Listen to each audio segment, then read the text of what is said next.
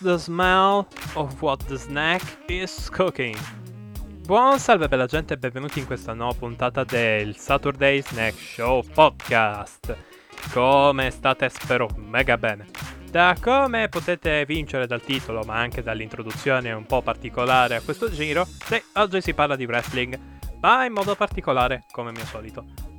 Allora, per celebrare, diciamo, la mia rinnovata passione per una disciplina che avevo, diciamo, letteralmente cominciato a dimenticare nel corso del tempo, causa Italia 1 a un certo punto ha deciso di farcela cancellare dalla mente, ecco, eh, inteso il wrestling, ce l'ha tolto gratis, poi i diritti se li ha presi Sky, ora i diritti a Sky sono passati a D-Max e quindi da D-Max io me li posso guardare. Ma dicevo, eh, dopo la mia rinnovata passione per la disciplina, ho deciso di trattare l'argomento a modo mio. E a modo mio inteso come ripercorriamo insieme un po' il percorso della WWE nei videogiochi a partire da fine PS2. Esatto, com'è che i ragazzini che sono nati intorno al 2000 hanno vissuto il wrestling tramite videogiochi? Ve lo siete mai chiesto? Bene, io ho un botto, quindi eh, direi di iniziare subito. In realtà non me lo sono chiesto, l'ho vissuto. Eh, lasciamo stare. Eh, sigla!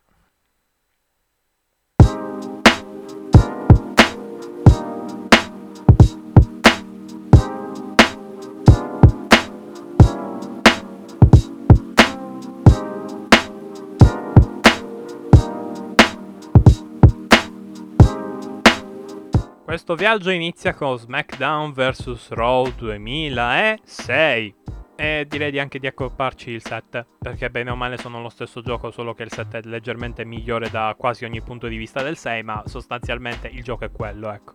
E sono solo miglioramenti alla qualità della vita come di solito si legge nelle patch.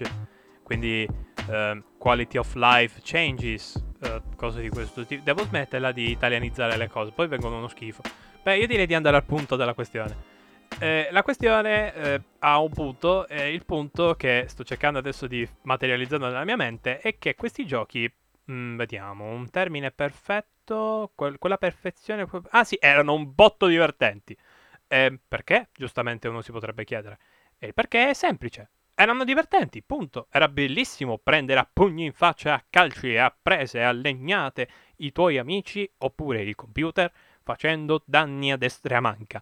Soprattutto quei giochi lì per PS2 avevano una libertà pazzesca su cosa potevi fare in giro per il mondo di gioco. Sì, perché quei giochi erano particolari se non addirittura simpatici dal punto di vista dell'interazione e dal punto di vista in realtà dell'ambiente punto. Mi spiego ragazzi, mi spiego giustamente. Ora, Cos'è che avevano SmackDown vs Raw di bello rispetto a molti altri picchiaduro del periodo? Beh, innanzitutto, appunto, erano giochi di wrestling sotto licenza, quindi tutti i tuoi beniamini erano comunque all'interno del gioco, ma soprattutto l'enorme libertà di movimento all'interno del ring e anche fuori. E soprattutto i titoli per PS2, mamma mia che libertà di movimento avevi nel backstage o comunque nelle zone, cioè a momenti ti davano tutto lo stadio come free roaming per darti le botte e credo che forse a quel livello ci sono anche arrivati. Ma ehm, non so in che gioco però. Sta di fatto però che quei giochi lì erano il divertimento totale, potevi prendere moto, eh, potevi prendere barili, potevi prendere scale giganti, qualsiasi oggetto, pure le stampelle dal pubblico, pote- qualsiasi cosa era un'arma bella per fare malissimo. Era bellissimo, era tutto bello, bastava tutto, ma l'importante era fare malissimo al tuo avversario. Perché quei giochi erano divertenti? Per questo motivo, secondo me, sostanzialmente. L'enorme libertà, libertà che nel corso del tempo hanno cercato di ampliare, poi a un certo punto l'hanno tolta totalmente, e poi è arrivata 2K con quei giochini che... Mmm, carino, ma... Nah. Sta di fatto però che nell'epoca PS2 questi due giochi erano una bomba, perché appunto il gameplay era figo, molto. Cioè, un tasto facevi le prese, poi c'erano tutta una serie di robe per fare prese che colpivano determinate parti dell'avversario in modo tale da avere vantaggi strategici. Poi c'erano determinati tipi di colpi, di pugni, di calci, di lanci e tutta una serie di situazioni che una volta prese diciamo che erano un po' un aprimente, perché da piccoli, capito, no, pesti bottoni, cerchi di fare malissimo, punto. Invece quando cominci a crescere e capisci bene il combat system, mamma mia ragazzi, è ancora meglio. Cioè, questo gioco, anzi, questi due giochi erano il top proprio perché, ah, cioè, anche se eri un idiota, ma comunque ti divertivi come un cretino. Cioè, perché erano comunque dei giochi accessibili, ma allo stesso tempo estremamente profondi e ancora spettacolari e soprattutto semplici da rendere sempre vari. Perché oltre diciamo all'avere libertà totale sul cosa fare in ogni combattimento, appunto, il giocatore aveva anche la possibilità di fare una marea di tipologie di match e di soprattutto prendere parte a talmente tante modalità che, mamma mia, se ci penso ancora oggi, mi vengono i brividi. Perché su PS2 avevamo la creazione del personaggio, creazioni eh, anche abbastanza libere, potevamo fare veramente di tutto e di più. Avevamo eh, la modalità manageriale, questa che però a un certo punto hanno tolto, che cioè io veramente, ma guai. Eh, comunque la modalità manageriale, che ragazzi, ragazzi, ragazzi, ragazzi, era fichissima, perché era Ultimate Team, ma sotto forma di gestionale vero e proprio, cioè con soldi, perdite, tasse, eh, gestione dei personaggi, degli infortuni, perché noi dovevamo gestire gli show di wrestling in questa modalità. Quindi capite bene che mi hai creato praticamente una modalità tendenzialmente infinita se ci pensate, perché vuoi mettere dover badare a come pubblicizzare gli eventi in modo strategico, tattico, fare i combattimenti in modo tale che appunto i wrestler non si facciano male, gestire una marea di condizioni che se sto qui a dirvele ci faremmo notte. Ecco, tutta questa roba qua creava una modalità semplicemente leggendaria. Mettiamo poi anche sul piatto una modalità storia che era lunghissima, ragazzi. Io quando ero piccolo ci ho messo anche più di 15-20 ore a terminarla, ma una modalità storia, storia, con filmati, doppiaggio e tutto. Spettacolo, spettacolo. Poi ancora, eh, avevamo una modalità carriera che era una specie di modalità GDR, ma con appunto la nostra superstar creata, che ragazzi, oh, una modalità GDR in un gioco già così ampio, ma che scherziamo? con tanto anche di spogliatoio, statistiche, trame, sottotrame, season, allenamenti, potenziamenti, mosse da creare anche per ogni superstar creata, l'avevo dimenticato. E ragazzi, il piatto era ricchissimo, anzi era spaventosamente ricco, aggiungerei. Cosa bella, all'interno del gioco la modalità storia, che vi ho scialacquato dicendo che è molto lunga, è che mi sono dimenticato il dettaglio più importante. Sapete qual è? che ci sono tante modalità storie, quindi è come se avessimo tante versioni di trame su trame su trame, sempre nello stesso gioco, ricordiamolo, pazzesco. Quindi ragazzi, davvero, un piatto così ricco, arricchito da un gameplay così divertente, capite bene che da solo vale praticamente tutto il prezzo del biglietto senza se e senza ma. Quindi veramente ragazzi, quei giochi erano assurdi. Tra l'altro presentavano delle colonne sonore vere e proprie, cosa che sarà anche appunto negli SmackDown vs Raw futuri, ma eh, quei giochi lì avevano delle colonne sonore metal e anche un po' rap che erano spettacolari e tu le avevi in sottofondo per tutto il tempo in cui ti navigavi i menu. Ragazzi, Ragazzi, che roba che erano, mi hanno fatto appassionare tantissimo a delle band assurde, tipo i Non Point, letteralmente una delle mie band preferite. Quindi, ecco, ci siamo capiti, no? Hm? Poi il roster anche lì di Legend of Wrestling è semplicemente assurdo. Anche qui, gioco veramente... Ass- cioè, allora, io continuo a chiedermi come fa un gioco per PS2 da essere così ricco di roba. E poi abbiamo giochi moderni che a momenti mancano la modalità multiplayer piena di cose da fare. Cioè, tipo Deathmatch, dominio, controllo. E poi c'è questo gioco di wrestling che a momenti, non lo so, metteva qualsiasi modalità. Cioè, potevano anche mettere delle modalità storie con finali alternativi. Oddio santo, in realtà l'hanno fatto negli anni successivi. Perché adesso appunto andiamo agli anni successivi. SmackDown vs. Raw 2006-2007 sono stati un po' un'apripista per quelli che poi furono appunto, chiamiamoli gli anni d'oro dei giochi di wrestling, perché sì, quei due giochi erano assurdi, ma i giochi successivi erano un po' me, soprattutto dal punto di vista del gameplay. Ma capite bene che comunque la strada era già tracciata. Diciamo che nel corso del tempo le modifiche furono tante. Innanzitutto furono tagliate alcune modalità nel corso del tempo, tipo la GM mod che fu tranciata. Dovrebbe tornare nel prossimo gioco di wrestling. Non vedo l'ora, fatela bene come nei vecchi giochi, vi supplico. E, e, poi, tipo, le modalità storia sono state sempre più streaminzite, ridotte in numero, ma magari allungate in durata. Ma comunque a livello di contenuti i giochi di wrestling erano veramente sovrabbondanti. Ora, qual è il punto di questa puntata? Farvi capire che, eh, sì, i giochi di wrestling sono belli.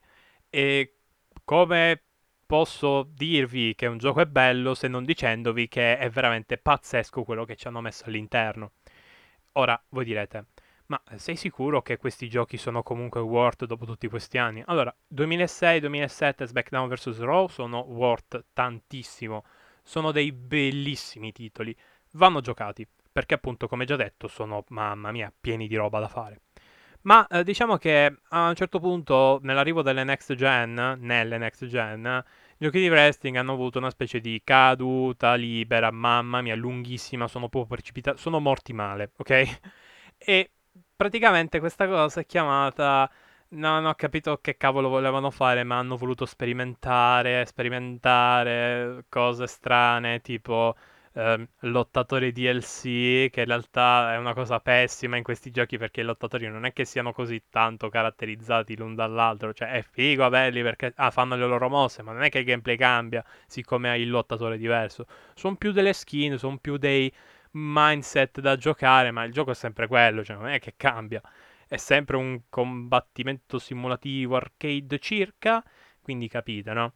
Dal punto di vista ovviamente grafico si andava sempre ad aumentare, dal punto di vista delle trame si andava sempre a sperimentare cose nuove, tipo modalità open world, a un certo punto, non mi ricordo in che SmackDown vs. Raw, bisognerebbe indagare. Ma eh, poi hanno inserito roba tipo eh, la creation mod con eh, la creazione di loghi, eh, loghi applicabili alle superstar, eh, loghi applicabili anche alle arene, arene che poi sono state anche rese personalizzabili. C'era anche la personalizzazione delle mosse, che ho dimenticato di dirvi che è anche inclusa eh, fin dai giochi per PS2. Uh, c'è anche la modalità crea una storia, dove, come dice il titolo, possiamo creare delle modalità storia con uh, appunto, sai, no? I text box si chiamano così? Boh, non ho idea. Comunque possiamo creare una marea, dico una marea di storie, trame, sottotrame che poi andremo poi appunto a mandare. Oddio, ho detto 300 volte poi, mandai a me. Ma dicevo, poi ah, le mandiamo online e a nostra volta potevamo, ormai non si può più perché i server sono morti e sepolti, ma potevamo appunto eh, prenderci le storie fatte da altri giocatori, giocarcele e essenzialmente avevamo una perenne modalità storia, tutta online, tutta creata da altri giocatori. Gesù ragazzi, ma che roba era? Spettacolo! Ora però c'è una cosa triste da dirvi, ed è un po' il fulcro della puntata. Ora, mi dovete spiegare come abbiamo fatto a passare da appunto una cosa così incredibile per i giochi di wrestling come per esempio e infatti eh, SmackDown vs Raw ai WWE punto, cioè nel senso WWE 12 e WWE 13 che il 12 era un po' come dire palloso dal punto di vista della modalità storia? Sì, palloso dal punto di vista della modalità storia. Poi il gameplay appunto gli hanno tolto un po' di impatto ecco nei colpi e ecco, siamo passati da appunto queste glorie incredibili a questi gameplay un po' smorti, ma comunque che cercavano di innovare, a WWE 13 che è un bel top nella serie, e WWE 14 che in realtà è diventato 2K 14 perché mentre lo stavano sviluppando c'è stato il passaggio eh, della proprietà intellettuale appunto della WWE perché è passata da THQ fallita a 2K, quindi il gioco da WWE 14 è diventato WWE 2K 14 Ecco, quel gioco lì era il top del top. Aveva tutto. Tranne la GM mod, ma vabbè, è stata sostituita da Universe, che era praticamente eh, uno show della WWE dove potevamo partecipare attivamente agli scontri e succedevano robe. Praticamente era scriptato in modo tale da eh, creare sempre delle situazioni nuove, delle sottotrame e trame, giocando. Quindi era praticamente una sorta di mondo vivo dove potevamo appunto giocare la WWE, anche, anche se modalità figa. Cioè, per carità, Gmod sopra, però VE Universe aveva un perché, aveva un senso ed era figa. Quindi, Uh, avevamo 2K14 che aveva una modalità storia che andava a riprendere gli eventi uh, di tutti i WrestleMania più famosi, uh, condita da filmati di gente reale, con tantissimi dream match e simili. Ehm, era praticamente una sorta di modalità storia di Budokai Tenkaichi, detta così, eh, perché a tutti gli effetti avevamo i top moment di qualsiasi eh, momento top appunto del mondo del wrestling, ma giocabile, e, e riprodotto fedelmente tra l'altro, un roster spaziale, veramente assurdo, passiamo dalle leggende degli anni 70-80 alle leggende di adesso, cioè del 2014. E poi abbiamo il gameplay esplosivo che appunto è stato eh, migliorato e ridefinito e perfezionato con WWE 12 e 13 e abbiamo tutta l'esperienza e tutta diciamo la perseveranza che il team ci ha messo per abbondare di contenuti fin da WWE SmackDown vs Raw 2006-2007 con modalità come quella di Undertaker, la Creation Suite che andava pure a toccare le stipulazioni, cioè proprio i match, le tipologie di match, potevamo anche personalizzare quelli. Quindi capite bene ragazzi che cioè eravamo ad un top. Più di così non si può fare. WWE 2K14 è il top gioco e i giochi successivi dovevano fare di più e addirittura prendere cose dai vecchi titoli. Così non è andata. Ecco infatti arrivare WWE 2K15 o 15, completando il nome in inglese. Rollo funebre. Che gioco tremendo. Modalità neanche l'ombra. Non ci stavano manco le stipulazioni. Tutta la Creation Suite, le pronunce non le beccherò mai, ma eh, ormai mi sono arreso. Eh, dicevo, la, tutta la suite di creazione, forse l'ho beccata, e dicevo, tutta la eh, sezione creazione è stata cancellata, proprio triturata via. Eh, personaggi pochissimi a dire il vero. Gameplay reso pesantissimo e pallosissimo, modalità storia l'unica decente. Perché cosa è successo? Fino a WWE 2K14 gli sviluppatori erano Ux, ok? Ora, niente da ridire appunto ai sviluppatori nuovi, anche loro talentuosi, ma Ux aveva una marcia in più. Aveva lavorato alla serie per più tempo ed era più appassionata, più amante della disciplina. Si poteva capire, intuire da tutto, letteralmente. Il gioco è amore verso il wrestling, letteralmente. Quindi capite bene se uh, vi posso dire senza ombra di dubbio che quelli di Ux sapevano fare un gameplay di wrestling mega divertente, solo solo per l'esperienza. Ora, se tu mi passi da uno studio così a uno nuovo e gli dai sì e no un anno di tempo per confezionare un gioco funzionante, in next gen tra l'altro, eh, insomma, non, non credo possa andare bene. È andata anzi meglio del previsto, perché il gioco almeno funzionava. Anche se era glitchato a morte, soprattutto ai primi tempi. Ma il gioco era carino, divertente. Non era male, non era malvagio. E diciamo che la modalità migliore era tipo l'unica disponibile, ovvero la modalità storia, con Sina e CM Punk giustamente, perché era una grande rivalità della Madonna e l'hanno dovuta pure prendere. Comunque John Cena sostanzialmente era, diciamo, l'uomo copertina, ma allo stesso tempo era l'unica modalità storia decente perché era la sua storia, quindi meglio di così. Ora, 2K16 migliora tutto quello che era il 15 diventando un gioco decente, cambiando però il gameplay diventando totalmente, se non a tratti proprio senza pietà, simulativo.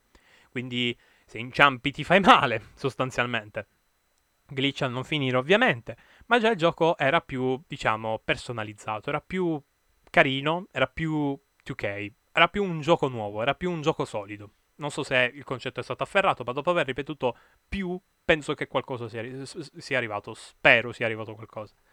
Quindi eh, siamo passati appunto da gloria totale al nulla cosmico a una lenta ripresa.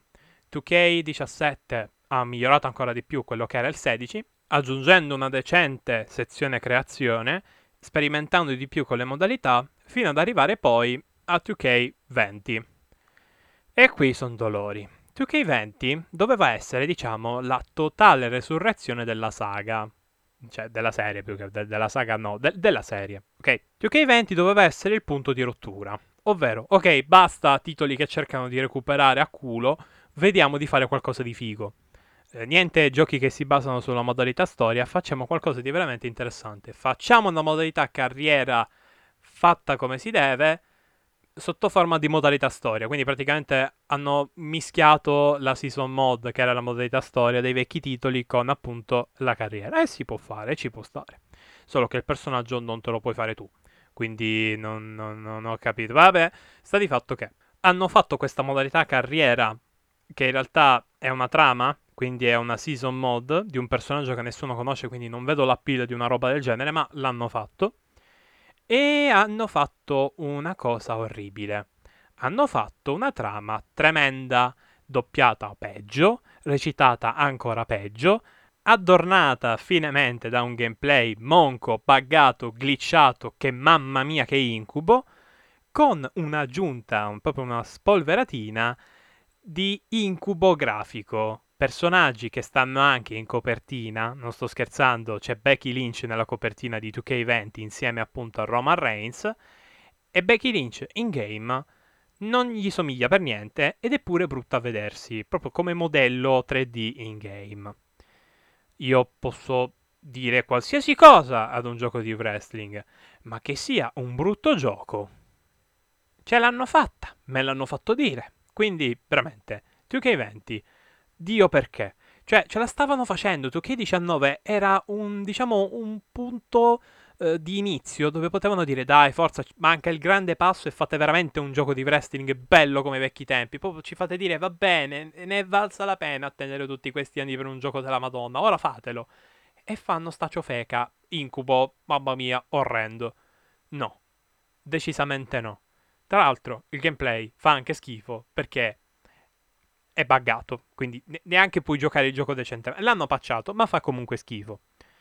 Ah sì, eh, ci stanno i pacchetti per tutta la sezione di personalizzazione. Quindi, mamma mia, pure lì ah, hanno, hanno, cannato qualsiasi cosa. Terribile, terribile.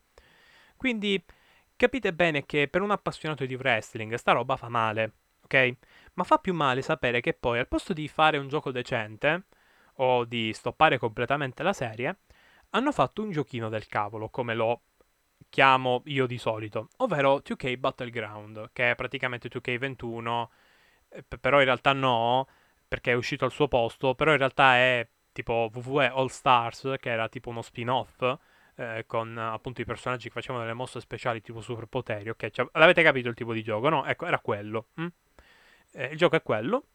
E però l'hanno reso una specie di versione arcade con uh, i personaggini che sembravano appunto pupazzi dentro uh, le loro confezioni, che è anche una gimmick del gioco, cioè proprio ti fanno vedere eh, i personaggi che devi appunto sbloccare all'interno di confezioni di appunto giocattoli, ok? Cioè, quindi questo setting qua. E diciamo che hanno fatto la cosa peggiore che si potesse fare, ovvero fare il gameplay senza animazioni, tutto raffazzonato. Il gioco pesa sì e no 10 giga con tutti gli aggiornamenti, quindi Ok, 2K, l'avete fatto letteralmente come contentino, dite la verità. Infatti è vero, secondo me l'hanno palesemente fatto per contentino, tanto per dire che, ok, gioco del 21, cioè del 2021 l'abbiamo fatto. Ora, aspettate che facciamo il 2022 decentemente. E qui arriviamo al fulcro della puntata. A marzo 2022 dovrebbe uscire WWE 2K22 o 22 ci rinuncio. Bah, io devo smetterla di fare le pronunce difficili in inglese, ok? Vabbè. Dovrebbe uscire questo 2K22 a marzo. Ora, ragazzi, unitevi in cerchio in modo da fare appunto una specie di ehm, gruppo di alcolisti anonimi e preghiamo insieme, in realtà. Preghiamo affinché questo gioco funzioni sia divertente e che soprattutto tutti gli annunci belli che stanno facendo, tipo che stanno utilizzando nuove tecnologie, tipo che hanno fatto il gameplay completamente diverso, tipo che hanno aggiunto la GM mod, ok, tutti questi annunci qua, speriamo che li facciano bene, decentemente, anche se ci stanno le microtransazioni per quella modalità tipo FIFA non mi importa perché basta che non siano invadenti e che soprattutto la meccanica delle bustine tipo figurine sia decente perché anche lì ci perderei la mia vita a forza di farmare, ma speriamo che tutto questo sia fatto decentemente e che soprattutto sia un bel gioco perché vorrei tanto preordinare il mio primo gioco di wrestling. La letterina finisce qui, spero che questa cosa diventi realtà, altrimenti prendete questa puntata e usatela come arma contro di me. Detto questo, vi saluto. Ci vediamo a una prossima puntata. Sì. si spera, spero di non morire nel processo. E niente. Bye.